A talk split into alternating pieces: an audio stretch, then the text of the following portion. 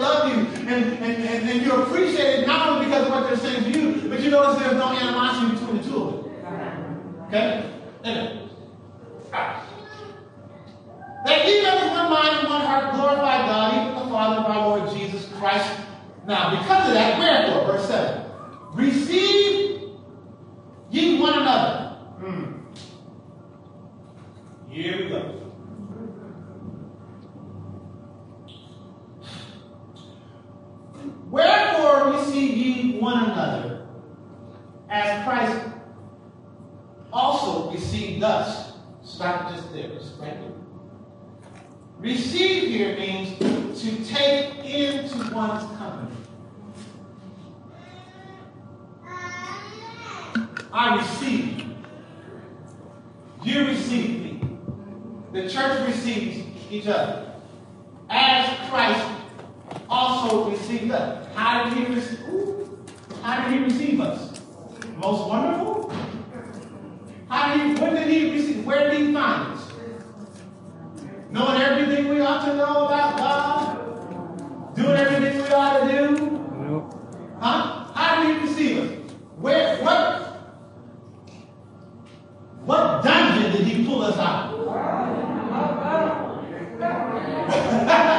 I like that. What? Low down, dirty, stinking prison were we in when he found us. Wherefore, receive, which means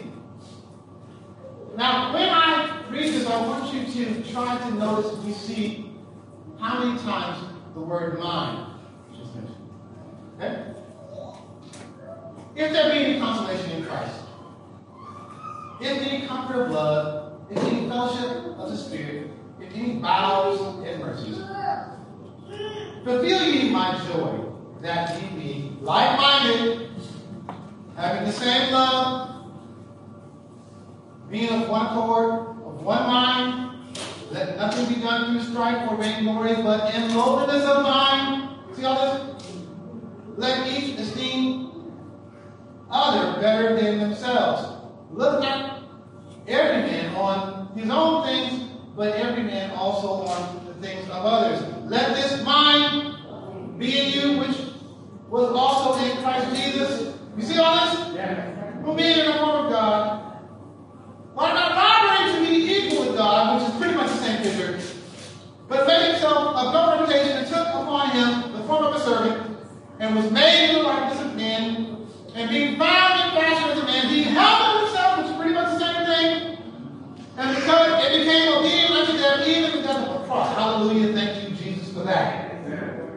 Wherefore, because of all that that we see there, God also has highly exalted him and given him the name which is above every name, that at the name of Jesus every knee shall bow of things in heaven and things in earth and things under the earth. And that every tongue should confess that Jesus Christ is Lord to the glory of God the Father. Wherefore, my beloved, as ye have always obeyed, not in my presence only, but now much more in my actions, work out your own salvation with fear and trembling, for it is God that worketh in you both to will and to do of his good pleasure. Now, it's already been preached, so I don't want to go into that. You know, and, and exegete that. You, guys know I love line by line, so I'm trying my best to that's my favorite. So,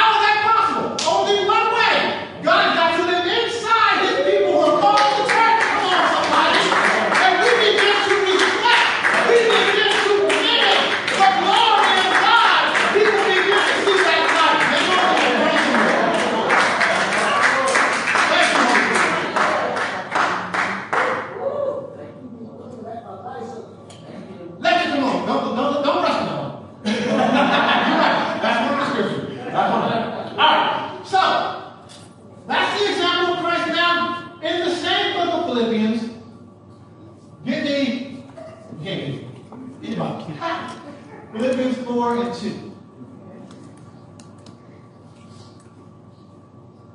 4 and 2. Not a very popular scripture,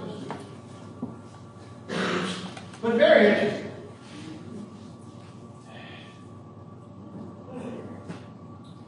Philippians 4 and 2 says this. Paul is writing, and he's giving his little, you know, end greeting and his, his, his end of his letter. And he's saying, I beseech you, Euodias, and beseech Syntyche. I believe that's right. Isn't that right, son? Thank you, son. Jamie knows all these names. They check in with him. They look at you funny. You give them all. I beseech you, Euodias. I can't even say it right. I beseech you, Eric and Sally. Let's do that. that they be of one mind, or of the same mind. Amen? In the Lord, there's that same phroneo. Alright? In the Lord. Or what?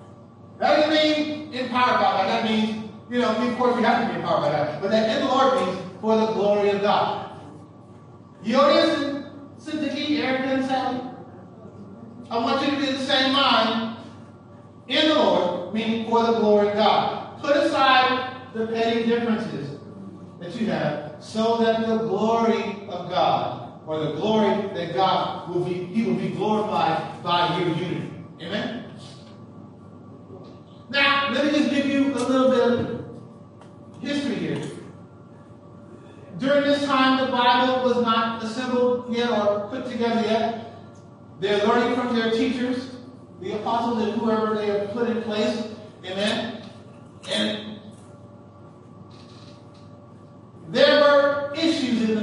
church.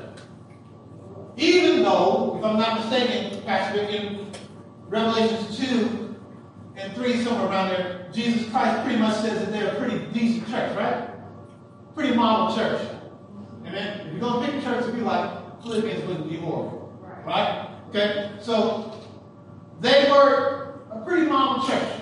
But there's still some issues. Now, they weren't like the Corinthians church. Amen? Corinthians church, they were, wow. Off the chain, whatever they say nowadays, young people. I don't listen to rap. I don't know. But they were just, you know, sex, addicts, drugs, drunkards, at the communion table. I mean, just a mess. And there's no indication that the Corinthians church, or rather the Philippians church, was anything like the Corinthians church. I don't see it in scripture, I don't see it in history books. I cannot say that for certain. There's no indication that Euodias stole Syntyche's husband or something like that. It's, we don't see that. Amen? But there's strife. There's a problem. And I personally believe that because the Word of God was not written at the time, and, and it says here, um, if you look at the next verse, it says that they were, Euodias and Syntyche were laborers for the gospel. You see that? Okay. I would say that there might have been differences of opinions as far as what to believe how we go about church. I don't think their stuff was of a base nature or you know I mean? I just can't make that case. But in the third chapter, leading up the fourth chapter, you know how I like context. There's all this talk that Paul gives about doctrinal issues. And then he leads into the fourth chapter, where he's talking to them saying, I need you to be unified in the same mind, phroneo. Get your pride together. Your pull, pull this in. Amen. Uh, Paul describes them as being workers in the gospel, which means that more than likely, and I'm concerned with this, Euodias and Syntyche were probably not the church cooks.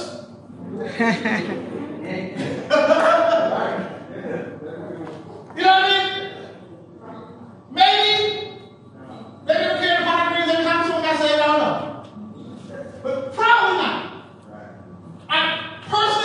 believe that they're in some kind of way very involved in the spreading of the gospel. Now, that does not mean they are pastors and elders. I'm not going that far. Okay, I don't see that. I didn't see that in scripture for me to go ahead and say that. But I can't. I can't really demote them to some low-level Christian. What I'm saying here is that it appears to me that Euodias and Syntyche are mature believers. Yeah.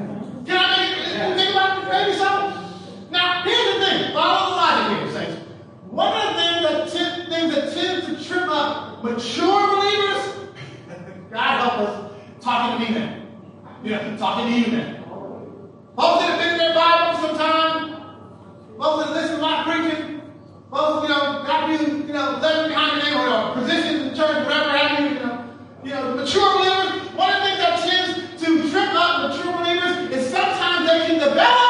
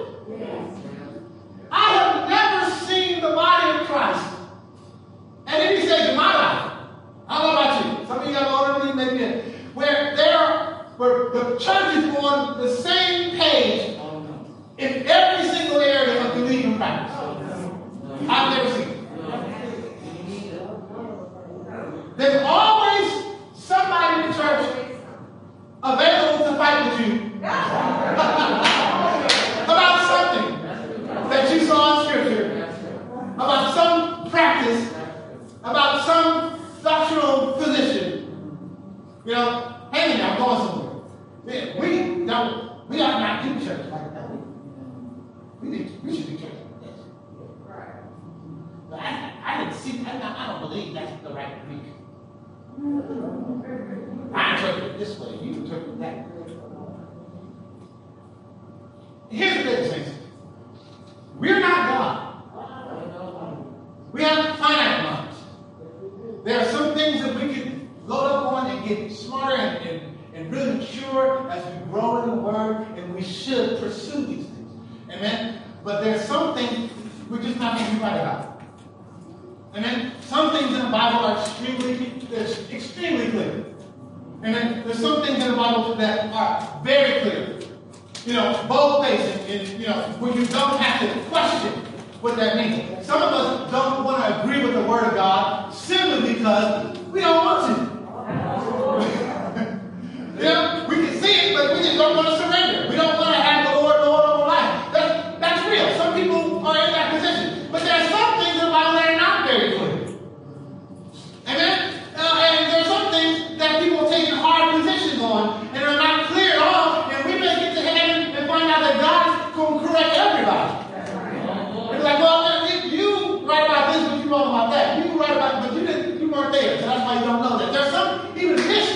Bible where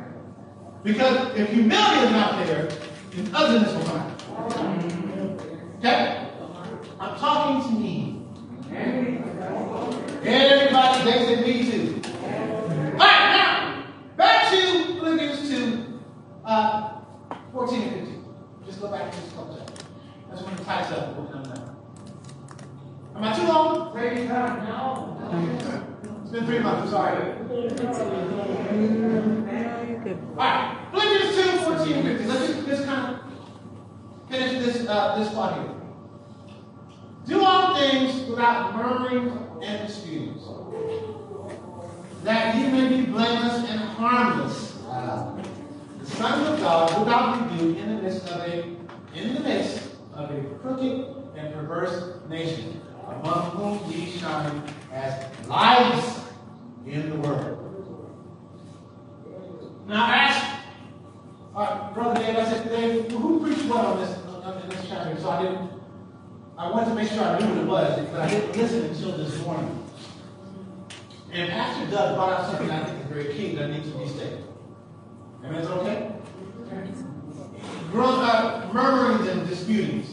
He said it was like internal grumbling. You remember that? Yeah. Right? And complaining that bubbles up inside. Amen? You hold on to it, grumbling complaining. Discontent. Christians just like that internal grumbling complaining. Okay? Well, I see something here. He said, blameless and harmless, the sons of God, without rebuke, in the midst of a perverse nation among whom He shined as light. So, what I'm saying here is if you're not careful to put the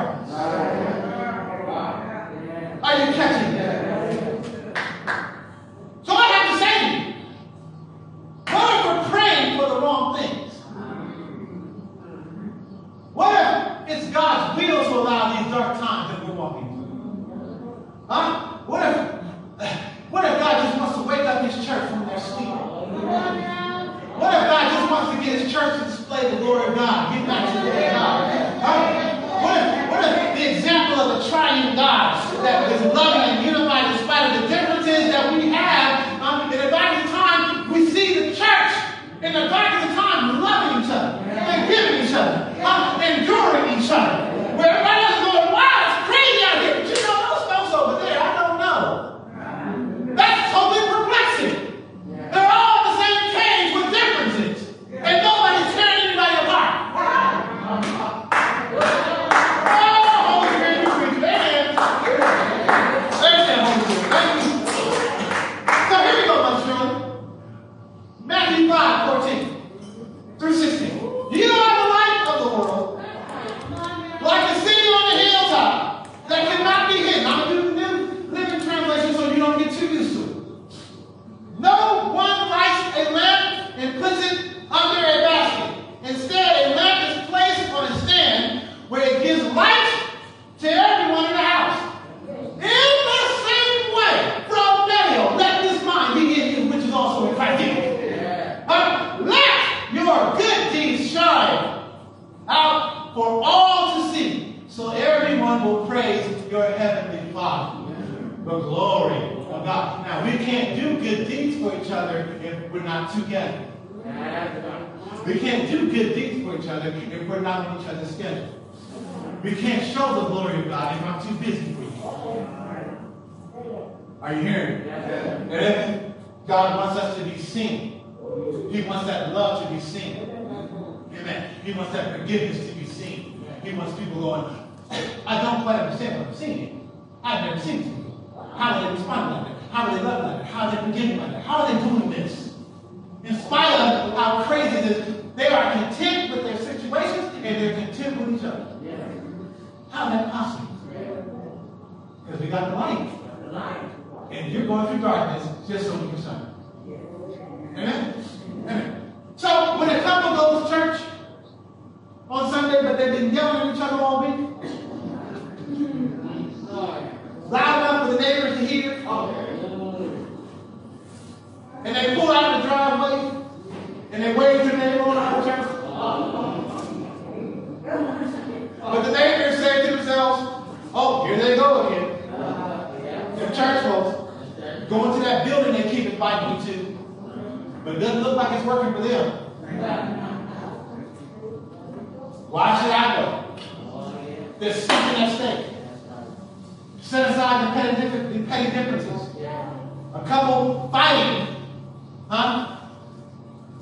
And, and getting in a situation where they put their glory that God has given them on a different will not impress or perplex a broken world who's looking for light. Are you hearing me? God gets no glory in that. I've been married for 18 years. It's not been easy. Amen. We have differences. Amen. A pastor once told me a while back, and I forget it. He said, you know, uh, he wished he was more mature when he was younger. Because then he would have stayed with his wife. Uh, and after being divorced and living single for some years, he now realized that it would have been, it would have been better for them to have worked out their differences. Amen? Than to go ahead and call it quits. They had some differences, but it would have been more glorious for them to stay together in spite of the differences rather than to separate.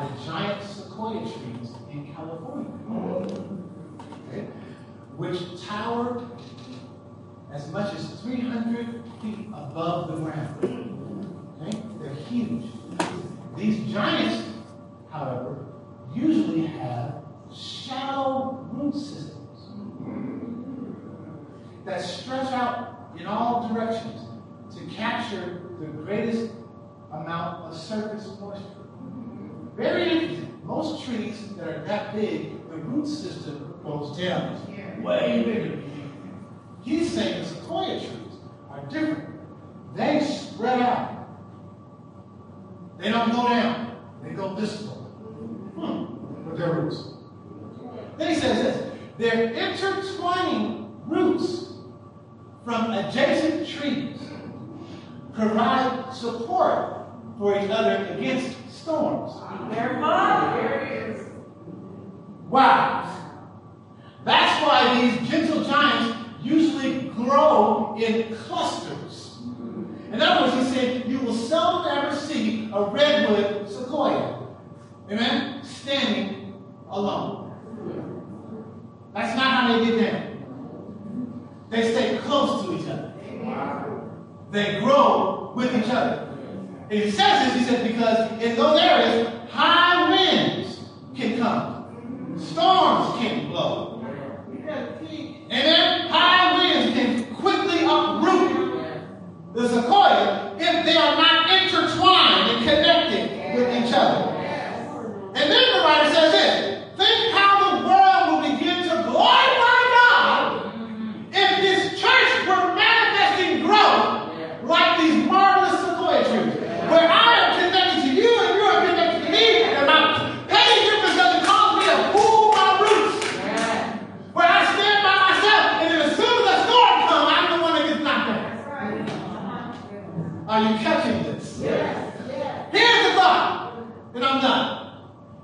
If the body of Christ is so divided and we are not supporting each other through what we are dealing with right now in this time persecution, virus issues, pandemics, political challenges that we face, huh? How is God going to get the glory if we're separated? Huh? How are we encouraging each other through what we're going through? We got believers being persecuted in their jobs, folks losing their job because of what they stand for, what they believe, huh? Persecuted uh, for, in their families, persecuted coming from their, their people that they're close, close to, their neighbors are persecuting them politically. If you don't put Black Lives Matter on the front of your door, I'm, we ain't cool.